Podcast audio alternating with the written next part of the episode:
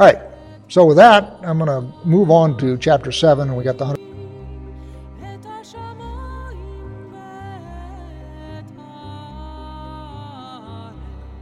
And 44,000. After this, I saw four angels standing at the four corners of the earth, holding back the four winds of the earth, that no wind might blow on earth or sea or against any tree.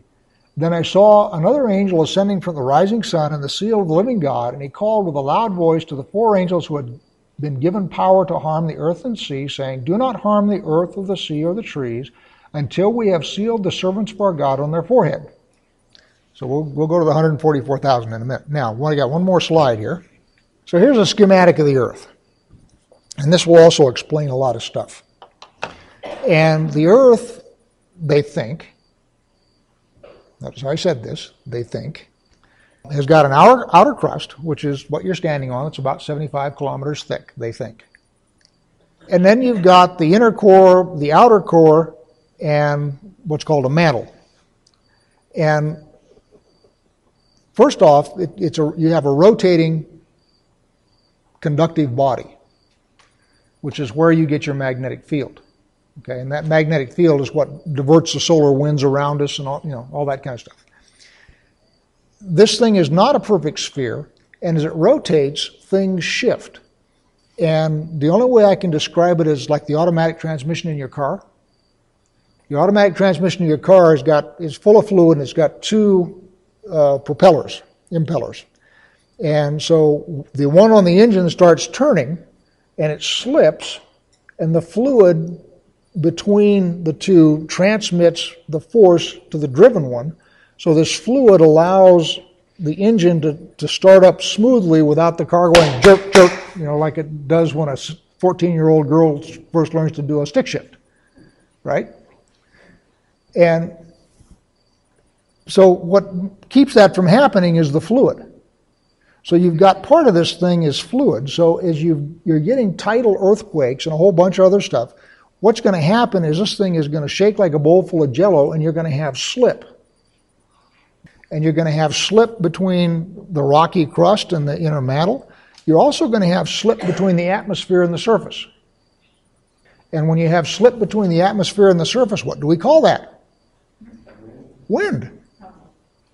So what we've got then is four angels who are delaying the winds that would naturally be occurring here and saying, hang on, we got to seal our 144,000 guys before we let that thing rip. So then we come to the 144,000. And I heard the number of the sealed, 144,000 sealed from every tribe of the sons of Israel. And then 12,000, and you read through the tribes, you got Judah, Reuben, Gad, Asher, Nathali, Manasseh, Simeon, Levi, Issachar, Zebulun, Joseph, and Benjamin. And of course, there's two tribes missing. Right? Dan is missing. Who else is missing? Ephraim is missing. Now, Ephraim is actually there because you've got Manasseh and Joseph. And Joseph is composed of Manasseh and Ephraim.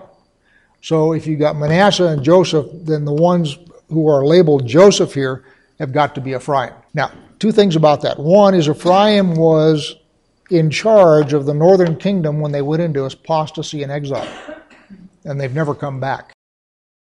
Okay, so my surmise here is the reason Ephraim is not, there's two reasons actually why Ephraim is not listed. Reason one is it could be since they were in charge when they went into exile, they sort of got their name not listed in the honor roll. As sort of, okay, y'all going to be there, but we're not going to list your name in the honor roll. That's one possibility. Possibility number two is who has the blessing of Abraham? Joseph. Joseph. Oh, Joseph. Joseph. Joseph. If you read the blessings to the 12 tribes given by Jacob at the end of Genesis, it becomes very obvious that Joseph has the blessing of Abraham passed on to him. So it goes Abraham to Isaac to Jacob to Joseph. Now, everybody else gets blessed and all that kind of stuff, and Judah gets to be king and so forth. But if you read the blessings that are bestowed upon Joseph, they read very much like the blessings that are bestowed upon Abraham and Isaac. So what, the other reason that it could be Joseph instead of Ephraim is he is coming back as the bearer of that blessing. I don't know. I'm just simply speculating on why you've got Joseph instead of Ephraim, because it's an odd listing of tribes.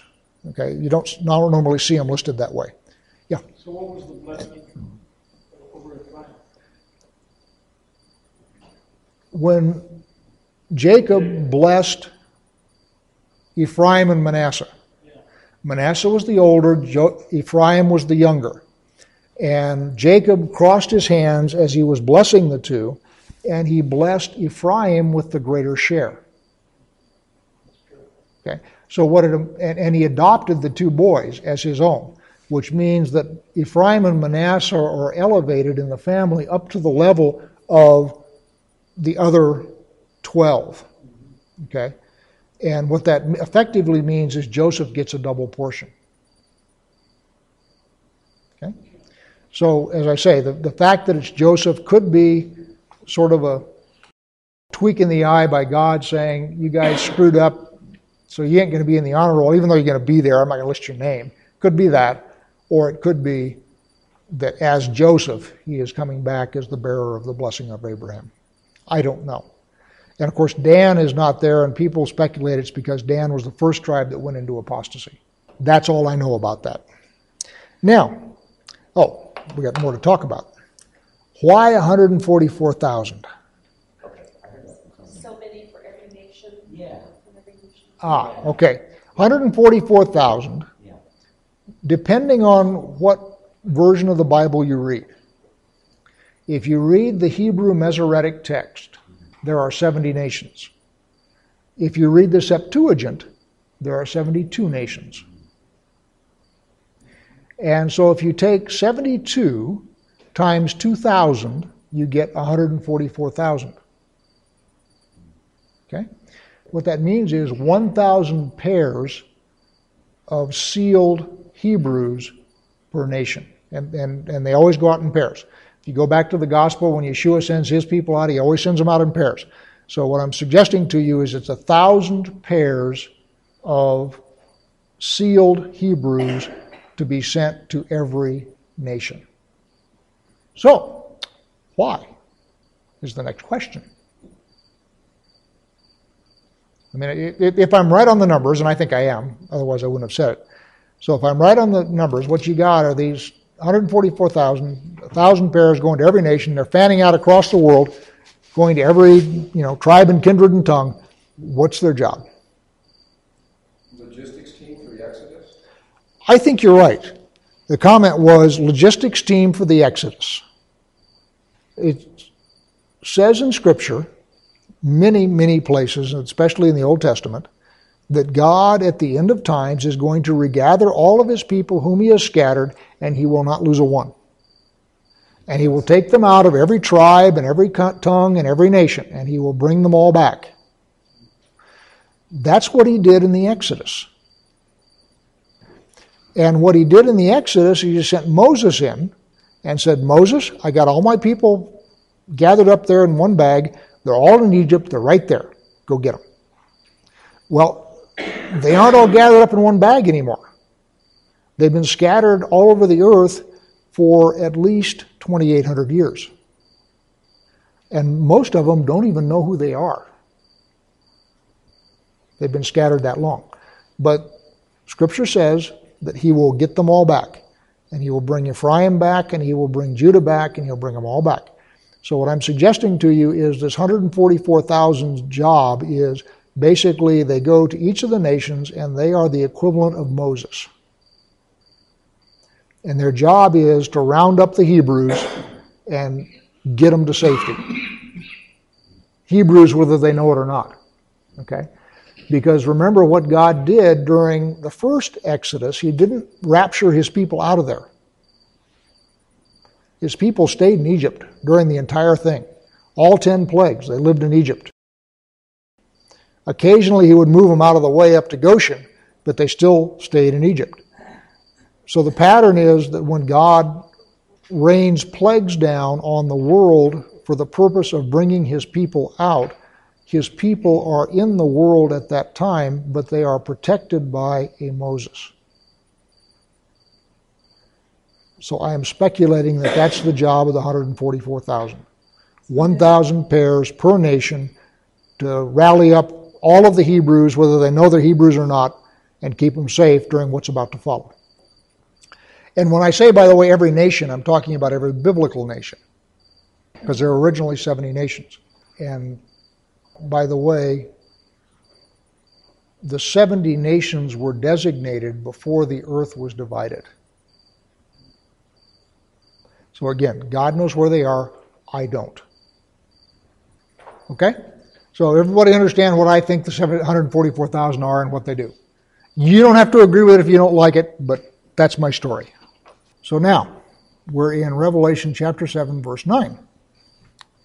After this, I looked, and behold, a great multitude that no one could number, from every nation, from all tribes and peoples and languages, standing before the throne and before the Lamb, clothed in white robes, with palm branches in their hands, and crying with a loud voice, "Salvation belongs to our God who sits on the throne and to the Lamb."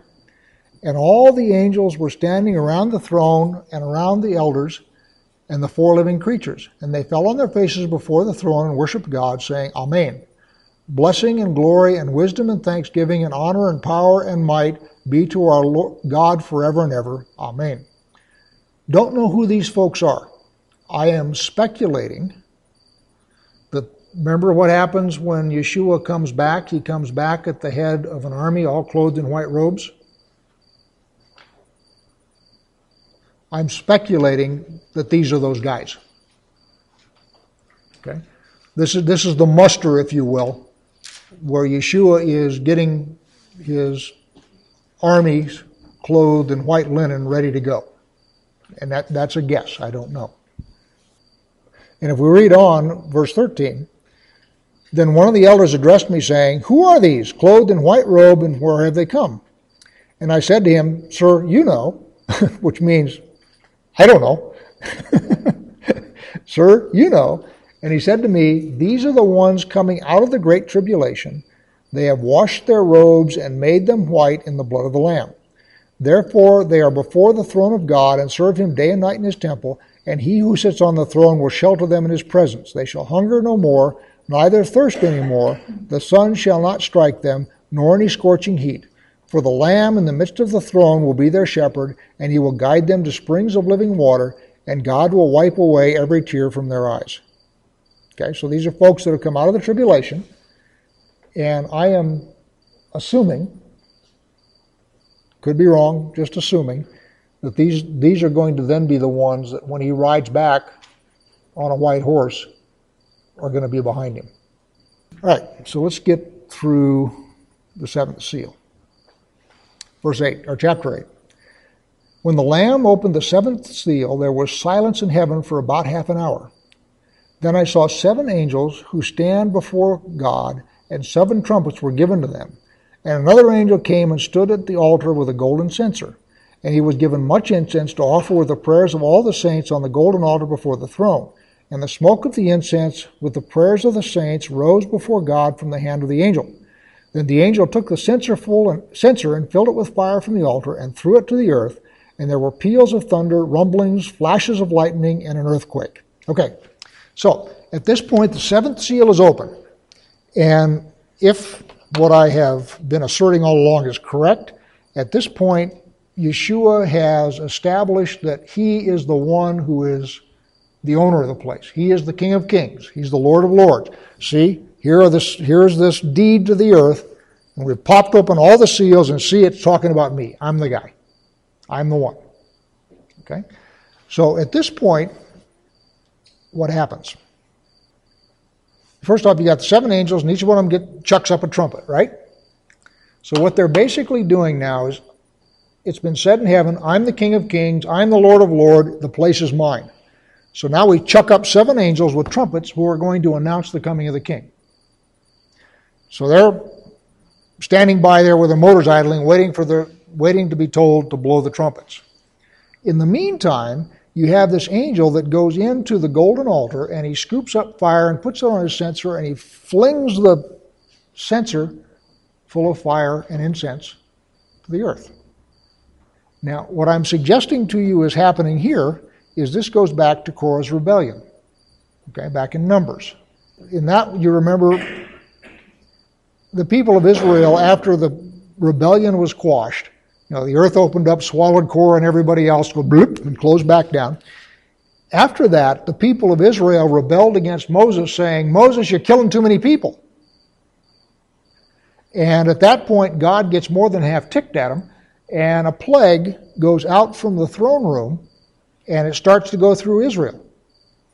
And Moses picks up his head and says, Aaron, quick, go grab your censer, grab some fire from the altar, put incense on it, and run and get into the crowd and get between the leading edge of the plague and the rest of the crowd.